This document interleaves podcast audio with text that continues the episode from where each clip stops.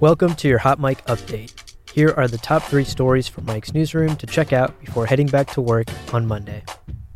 On Friday, it was reported that President Donald Trump told Russian officials during a White House meeting that former FBI Director James Comey was a nut job and that firing him took great pressure off of him. The comments were revealed in notes from the Oval Office meeting, which an American official provided to the New York Times. White House Press Secretary Sean Spicer did not dispute the notes. Also, on Friday, Swedish prosecutors announced they were dropping the years long rape investigation into WikiLeaks founder Julian Assange. Assange has lived at the Ecuadorian embassy since 2012 to avoid extradition to Sweden.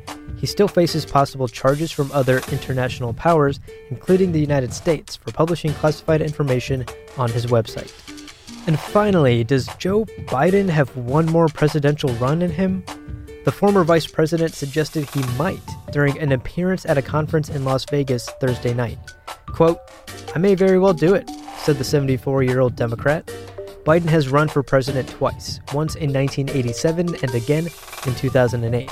After ending his second bid for the White House, he joined Barack Obama's ticket and served two terms as his vice president. Biden has not yet ruled out a third bid, though he conveyed that it would be unlikely.